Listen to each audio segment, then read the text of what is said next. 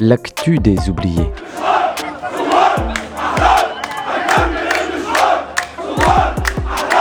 Troisième saison.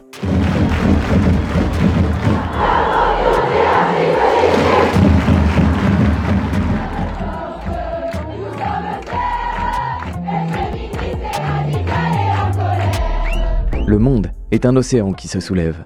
Au cœur de ces vagues résonne ce qui fait de nous des êtres vivants. Écoutons déferler cette écume.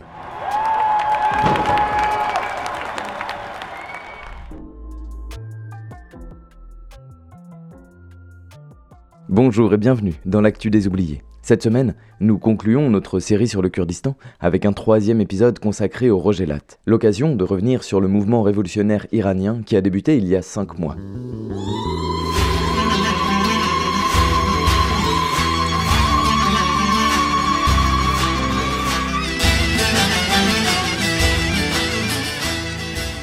En apparence, le mouvement révolutionnaire iranien connaît depuis plus d'un mois un ressac, avec la raréfaction des manifestations et des actions publiques d'opposition au régime. Celui-ci a pu sembler vaciller. Ceci dit, il se maintient, arc-bouté sur une violence sans limite. Selon Iran Human Rights, 527 personnes, dont 77 mineurs, ont été assassinées depuis le début du mouvement. Plus de 19 000 sont emprisonnés ou ont disparu, et des milliers ont été blessés ou mutilés par une répression sanguinaire. Les forces du régime usent notamment de grenailles de plomb, tirées parfois à bout portant, dont les fragments s'enfoncent profondément dans la chair et peuvent causer de graves séquelles. Les médecins dénoncent des tirs volontaires dans les yeux, parfois même alors que la victime est immobilisée au sol. Des centaines de cas sont déplorés. C'est même une pratique visiblement volontaire du régime, puisqu'après de telles répressions, des gardes sont placés aux entrées des services d'urgence ophtalmologiques pour effectuer des contrôles. Nombre de personnes préfèrent se soigner elles-mêmes ou chez des médecins œuvrant clandestinement, ce qui augmente sensiblement le risque de lésions durables. Certains de ces médecins dénoncent en outre que les tirs ciblent en particulier les femmes, et que leur visage ou leurs parties génitales sont particulièrement visés. Ce dernier élément doit être spécifiquement identifié comme une répression de genre, la même répression qui œuvrait déjà lors du meurtre de Jean.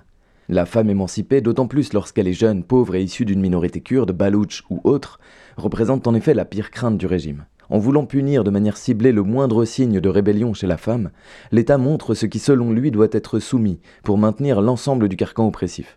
La révolte actuelle met donc en péril le régime lui-même. Là où d'autres formes de protestation pourraient être négociées, apaisées, éventuellement satisfaites, ce soulèvement met en cause le régime dans son identité, dans ses fondements et ses piliers. Comprendre cet élément nous permet de saisir pourquoi les valeurs défendues par le peuple kurde en lutte a largement inspiré cette révolution, on écoute Evin, militante kurde du Rogelat et doctorante en économie en France. C'est là qu'on voit euh, le résultat, l'héritage de la résistance des Kurdes contre l'islam politique, comment a politisé la société kurde, nourri le discours de résistance. Je, veux dire que la, réaction des, Kurdes est enracinée dans, la, dans la, tradition de lutte et de résistance chez les Kurdes. Et cette foi a été nourrie par le, Rojava aussi et Bakour, les, luttes des femmes là-bas. Et pour moi, c'est quelque chose de très positif, quelque chose de très inspirant. Cette foi, vraiment, ce sont les femmes qui sont, et surtout les femmes kurdes, qui sont la source de, révolution. Dans Bastamag, Ozine Bagali, sociologue iranienne, explique que le Kurdistan iranien a toujours été un front de résistance, déjà contre la monarchie avant la révolution de 1979, et n'a depuis jamais lâché pour s'opposer au régime des Mollahs. Jusqu'en 82, le Kurdistan lutte contre la République islamiste, mais la répression pousse les Peshmerga et les Moudjahidines à s'exiler au Bachur, le Kurdistan irakien, où les partis politiques d'opposition au régime perdurent aujourd'hui. Côté iranien, une forme de résistance clandestine est demeurée, surtout autour de la langue kurde.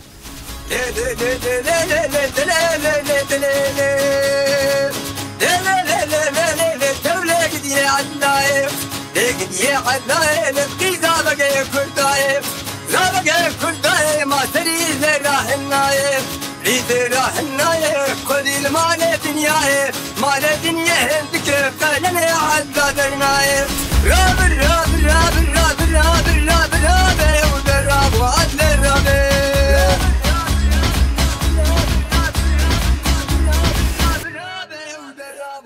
Au-delà même de la résistance politique, le régime iranien a tant bridé le développement économique du Rogelat que la contrebande aux frontières s'est fortement développée. Ballast consacrait en 2019 un article au Bar. de Kol, le dos, et Bar, la marchandise, qui traversent les montagnes à leurs risques et périls pour charrier à dos d'hommes ou de mules toutes sortes de biens, d'Irak vers l'Iran. Tout le long de cette frontière difficile à surveiller, les liens de solidarité entre Rogelat et Bachour sont donc intenses et continus, malgré les mines et les tours de guet. Farouk résumait ainsi La frontière signifie la distance, un sentiment de malaise. Il y a des pays qui n'ont plus de frontières entre eux. Nous aimerions que ce soit ainsi. Car des deux côtés, c'est la patrie des Kurdes. On voudrait être ensemble, qu'il n'y ait pas cette distance qui suscite du chaos entre nous. Au-delà des frontières imposées par les États-nations, les liens existent et perdurent entre toutes les régions du Kurdistan, dans le sens où, comme le dit Evin, les Kurdes luttent pour un objectif commun et partagent la même histoire. Les échanges sont donc permanents, et d'évidence, même des Kurdes du Rojalat se déplacent pour se battre au Rojava. Déjà, pour nous les femmes au Rojalat, euh, Rojava était une source d'inspiration. Les pouvoirs des femmes, les pouvoirs émancipatrices vraiment des femmes à leur participation importante, constructive dans la vie sociale, politique, aussi pour euh, garantir la, leur sécurité, tout ça, pour nous, c'était une source d'inspiration. On a suivi tout ce qui s'est passé là-bas attentivement. Euh, il y avait, je me souviens qu'on ne pouvait pas dormir les, jours où le, euh, Kobani a été occupé par Daesh. Naturellement, le confédéralisme démocratique développé au Bakour et au Rojava a eu une influence déterminante au Rogelat, en particulier au sein des universités. C'est là que les revendications les plus radicales se sont construites, avant même la révolte, pour s'opposer à l'oppression des femmes, des minorités LGBTQI+, et à la centralisation du pouvoir. Et lorsque Gina Amini est assassinée, la population du Rogelat est déjà sensible à la nécessité de se révolter. Il semble que tout le monde était prêt. En témoigne par exemple la création du groupe de street medic Roja Soleil rouge en français, par des étudiants et étudiantes en médecine, une semaine seulement après le début des manifestations.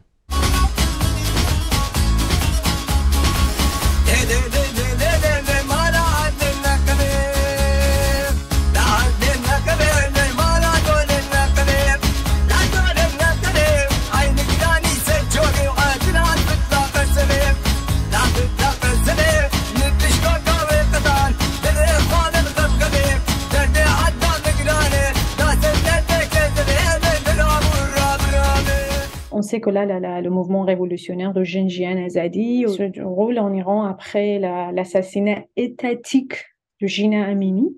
Gina représente une femme, une kurde, aussi de, de, de, classe ouvrière euh, de la société. Donc déjà, il a un profil de différentes formes, différents groupes opprimés dans la société iranienne. Le jour de son enterrement, on a vu la réponse ou une réaction politique de la part de la société kurde pour eux, Gina représentait une, martyre parce qu'elle a été tuée par le gouvernement. Euh, c'était comme ce qu'on fait surtout au Bakour et au Rojava. Le jour de l'enterrement des martyrs, on chante le slogan euh, Jinjian Azadi. Et la femme, la vie, la liberté, et Jinjian Azadi représente tout ce qu'on veut vraiment en Iran. Jin ou la femme représente pas que les femmes. En fait, le mot femme représente, à mon avis, différents groupes reprimés, ignorés, supprimés en Iran. Et euh, la vie, Jian et Zendegi en perse, cela représente aussi le droit de, vivre, le respect, ce qui nous a été vraiment privé par le régime. Notre vie est en danger dans ce système. Ce fait a vraiment touché tout le monde en Iran. Et la liberté aussi, c'est ce que réunit nous tous et toutes en Iran. Et puis aussi, ce slogan a été aussi appris par le, le reste de l'Iran, par le peuple, les femmes, les hommes, les étudiantes, tout ça, parce qu'ils se trouvaient dedans. C'est ainsi que le slogan venu du Bakour et du Rojava a été entonné à travers tout l'Iran, en kurde, ou traduit en langue farsi, non seulement pour ce qu'il signifie, mais aussi pour ce qu'il représente, à savoir les changements en cours au Rojava. Dans le Jinjian Azadi, il voyait qu'il y a vraiment quelque chose de réel et quelque chose de réel qu'on peut voir le résultat et qu'on peut voir que les femmes qui, qui, ont la volonté, qui ont le pouvoir, qui ont la euh, conscience, tout ça, et qui peuvent participer de manière concrète dans la vie. On voit que les femmes sont vraiment engagées dans toutes les sphères de la vie. C'est pour ça qu'on a été inspiré par toutes ces idéologies. Et euh, c'est là où on voit le, résultat. Les femmes retirent les voiles et il y a quelqu'un entre eux qui, qui chante Genjian Azadi et les autres, les femmes, les hommes, le répètent euh, fortement. C'est pas au hasard. Cela montre le lien entre les, luttes des femmes kurdes dans différents partis, et aussi les luttes kurdes. Parce que là, les, hommes aussi ont pris le, slogan et, ils ont répété et fortement. Et, et c'est là où on voit qu'il y a un lien entre les luttes des femmes dans la région. Le soutien à la révolution iranienne dans la région a d'ailleurs démontré non seulement les liens entre femmes kurdes avec des manifestations au Bakour, au Bachour et au Rojava, mais aussi au-delà, avec des rassemblements jusqu'en Palestine et en Afghanistan.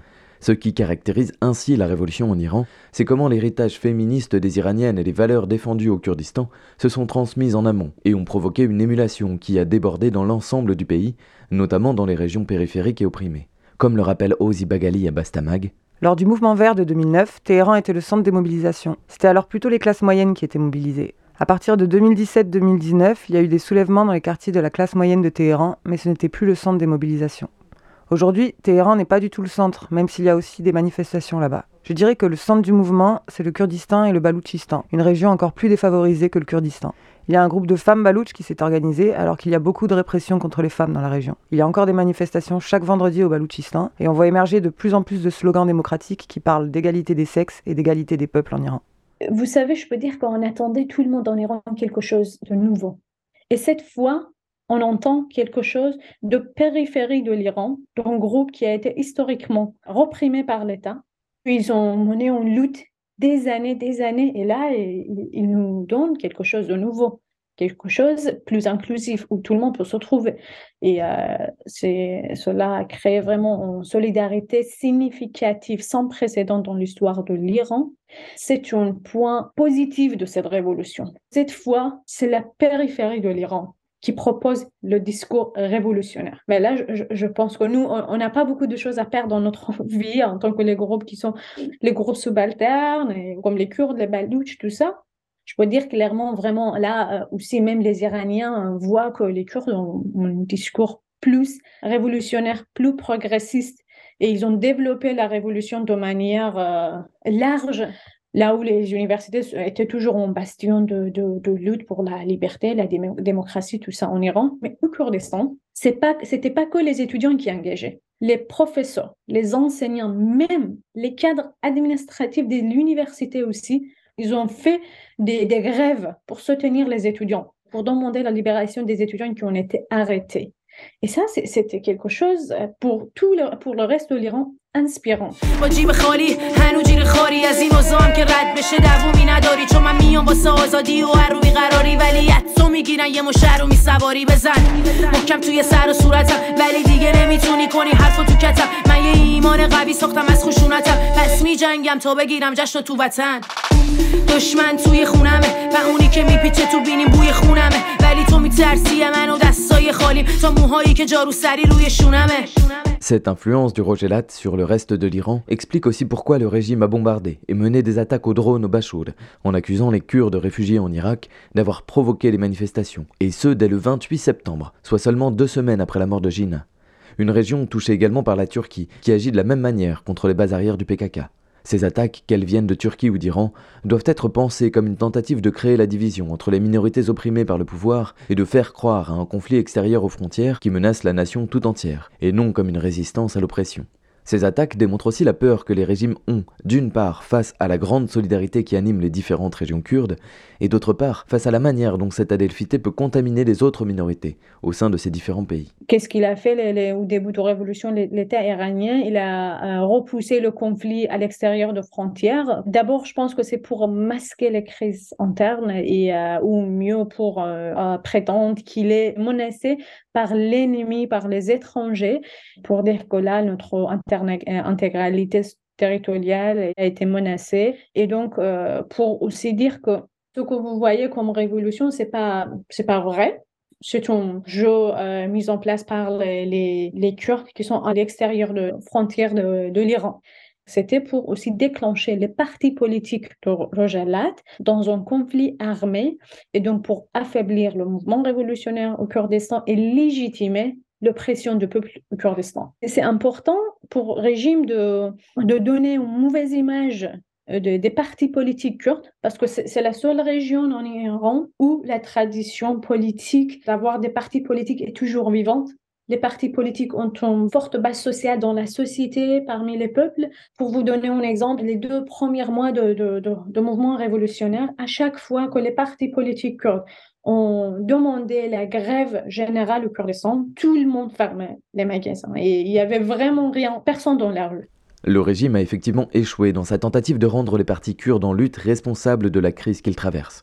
Au contraire, tout le pays s'est solidarisé avec le Baloutchistan et le Rojelat, et s'est inspiré de moments de résistance vus comme héroïques ou exemplaires. L'Iran a ainsi reconnu le Rojelat comme inspirateur de la révolution, à travers le slogan Kurdistan, Kurdistan, tuer les yeux et la nuit de l'Iran, qui a résonné à travers tout le pays. Cela montre que voilà, le mouvement national kurde est vivant, malgré le fait que ça fait 44 ans que les, les partis kurdes Rojalat sont réfugiés. On était obligés de se réfugier au Kurdistan de, au Bachur, mais ils n'ont pas perdu les liens. Ils ont toujours leur place dans la société. Et pour, pour le régime, ça, c'est, ça le plaît pas, en fait. Et, et, on voit même là maintenant que les, dans le reste de l'Iran, on, voit, on parle de manière positive des partis politiques de manière positive des Kurdes. Avant, on était euh, bah, en source de, de, de, menaces, on était des séparatistes, même si c'est notre droit il y avait des, mauvaises choses aussi derrière les Kurdes, qui a été euh, en fait propagée par l'État dans son idéologie, dans le système éducatif, tout ça.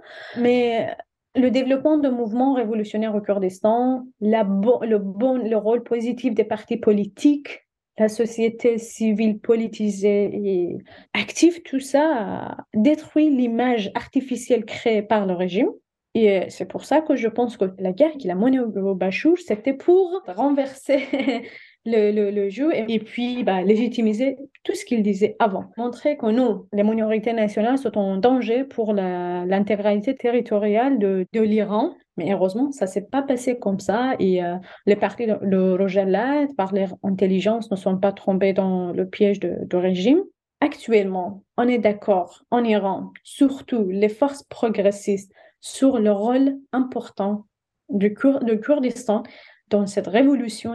Pour vous montrer la solidarité, pour vous donner un exemple, par exemple, on dit que là, il y avait un slogan à Téhéran qu'on disait si le Téhéran devient le Kurdistan, l'Iran devient un paradis. Ça veut dire que si le reste de l'Iran avance la, la, révolution comme ce qu'ils font les Kurdes, on va se libérer, on va euh, en fait gagner notre liberté.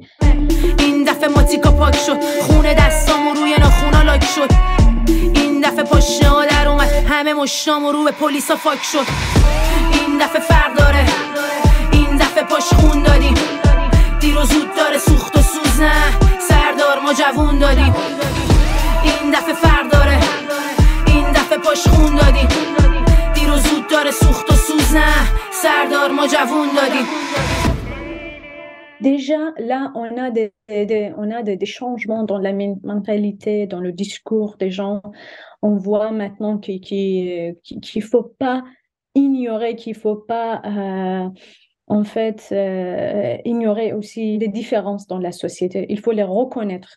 Il faut trouver un moyen pour se parler de tout ça. Et là, par exemple, les Kurdes chantaient le slogan que les, les Balouches ne sont pas seuls. Nous, ici, les Kurdes sont leurs frères.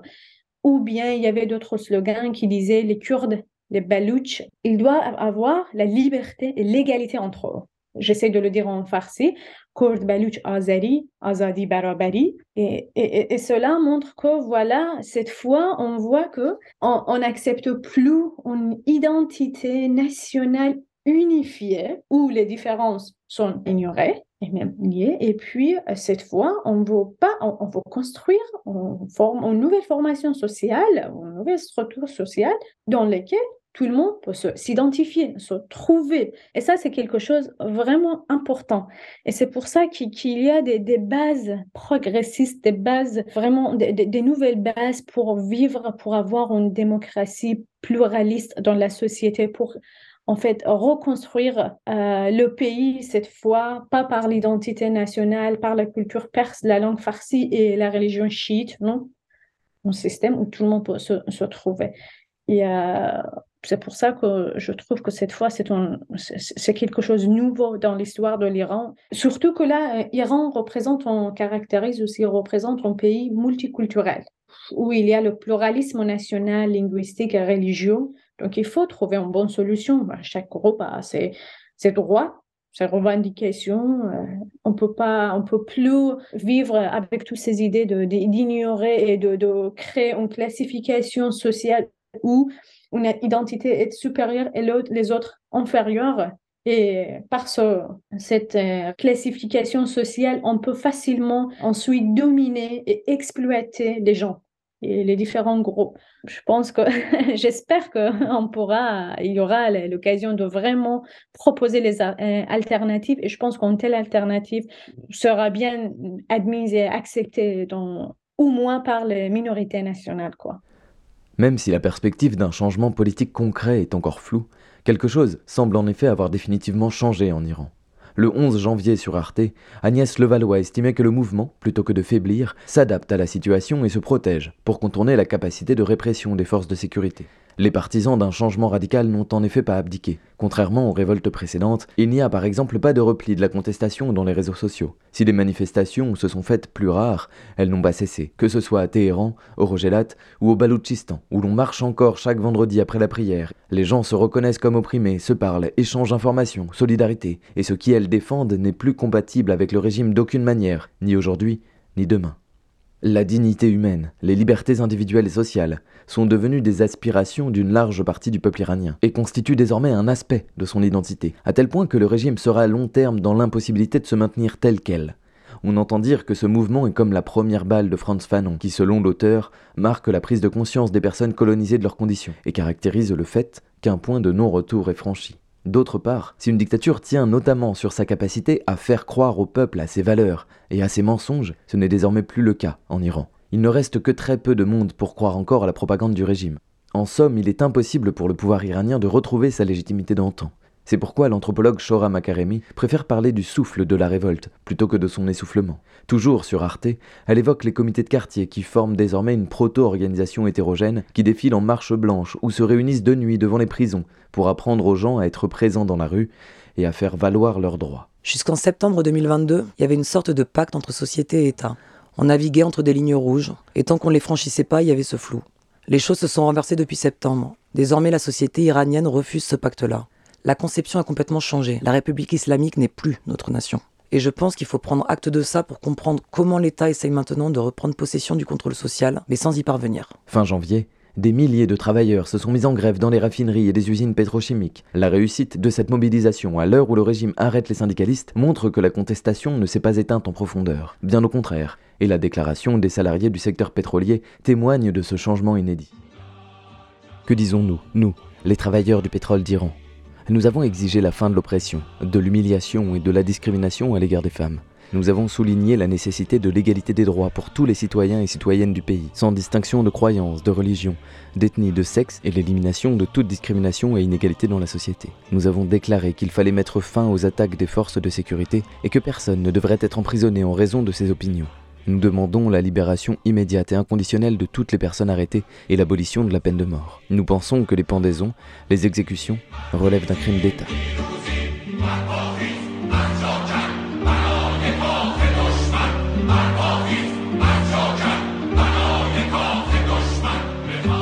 Une fois de plus, nous annonçons haut et fort que nous ferons taire ceux qui veulent marginaliser les voix, les appels de nos travailleurs et du peuple. Les détenteurs d'un pouvoir de décision sont l'ensemble des travailleurs, c'est-à-dire le peuple. Nous n'acceptons aucun pouvoir se proclamant au-dessus de nos têtes, ni dans le travail, ni dans la vie. Notre volonté est de mettre en place des conseils de travailleurs et une gestion collective de la société. Déclarer ces revendications minimales est le premier pas pour concrétiser la volonté collective de notre peuple de s'unir et de façonner notre destin et notre avenir. Enfin, la fuite en avant du régime nuit profondément à l'économie. D'abord par la paralysie de certaines activités, d'autre part par les récurrentes coupures d'Internet. L'inflation a atteint 48% sur un an en décembre. Shora Makaremi dit encore. On a quand même un État qui est en train d'avouer à sa société qu'il a fait le choix de déstructurer le tissu économique plutôt que de répondre à la crise. J'attends de voir la manière dont il va chercher à retricoter un discours de justification idéologique. اینجا ایرانه یه گربه یه هفت هزار ساله که زنده نیست تا با نفت خام. اینجا یه مش سرباز داره جون به که شبارون میخوابم بعد قصه هم دیگه خوب تازون بچه تفنگ دادن دستت بزن جای عشق بیاد از چشام. اینجا بمبسته تش یعنی خوشبختی پش یه روز جا میمونه رو صورتت رد پام. تا اون روز دیگه راهی نیست بترس. از روزایی که هیچ جای فراری نیست بترس. از اون روزی که توی قلبمون دیگه ترسی از زخمای کاری نیست بترس. تا اون روز دیگه راهی نیست بترس از روزایی که هیچ جای فراری نیست بترس از اون روزی که توی قلبمون دیگه ترسی از زخمای کاری نیست بترس Le 1er février, la police française raflait 8 militants et militantes kurdes à leur domicile dans la région marseillaise, avec perquisition, garde à vue et violence policière, apparemment en lien avec les manifestations qui ont suivi le triple meurtre du 23 décembre à Paris. Par ces arrestations et ces violences, le gouvernement français criminalise la lutte du peuple kurde, tout en niant encore le caractère terroriste politique et anti-kurde des assassinats qui ont eu lieu rue d'Engen. Le mouvement de la jeunesse kurde, déclaré après les arrestations, les États européens, et la France en particulier, ne peuvent pas diffamer notre lutte justifiée et ne peuvent pas nous intimider par des arrestations. La tâche réelle de la police n'est pas l'arrestation des Kurdes, mais la résolution complète des attaques qui ont eu lieu. Nous continuerons à exiger justice à tout prix. À nous aussi de montrer notre soutien à cette lutte déterminante pour la construction d'un nouveau modèle qui s'oppose à l'État-nation, à l'impérialisme et au patriarcat précieuse à plusieurs égards dans la région du Moyen-Orient, inspirante jusqu'ici pour proposer des modèles d'amitié entre les peuples face à la xénophobie de l'État français et aux menaces nationalistes, la lutte du peuple kurde demeure l'une des plus importantes dynamiques actuelles en termes d'initiatives émancipatrices. Pourtant, elle demeure précaire et fragile. La lutte actuelle des Kurdes, c'est la continuation de, plus d'un siècle de lutte contre l'occupation la répression politique, la discrimination économique et l'infériorité sociale et culturelle des Kurdes.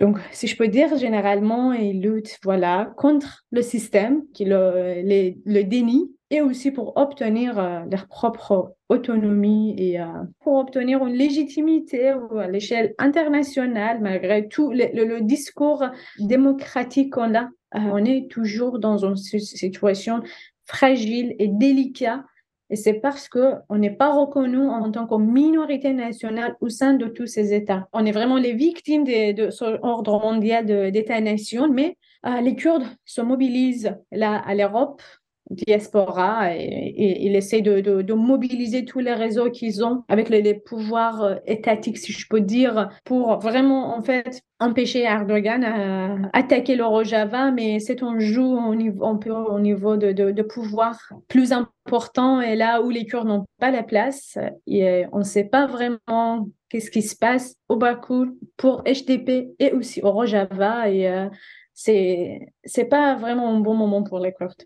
Et ça montre aussi des fois que les Kurdes sont aussi en carte de jeu par différents pouvoirs régionaux aussi internationaux parce que si vous je sais sais pas si vous vous souvenez euh, si vous savez ou pas en 2017 il y avait un référendum au Bachour pour l'indépendance et malgré le fait que c'est aussi en fait garanti dans la constitution de l'Irak et c'est aussi reconnu comme un droit des minorités nationales euh, dans la en fait au sein des Nations Unies, mais aucune force occidentale n'a soutenu la volonté de, du Kurdes de pour l'indépendance, malgré le fait que la majorité ont dit oui à l'indépendance.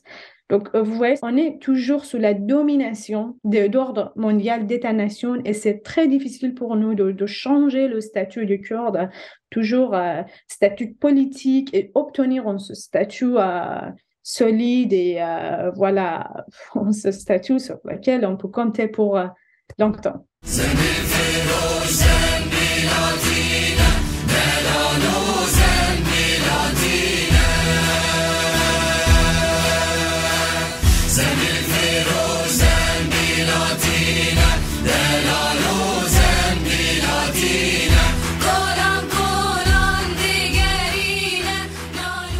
C'est la fin de cette trilogie consacrée au Kurdistan.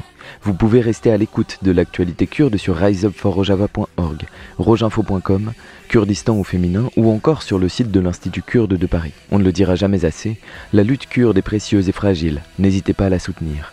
D'autant plus actuellement, alors qu'un séisme vient de frapper le Bakour et le Rojava, et que les États turcs et syriens laissent les populations livrées à elles-mêmes.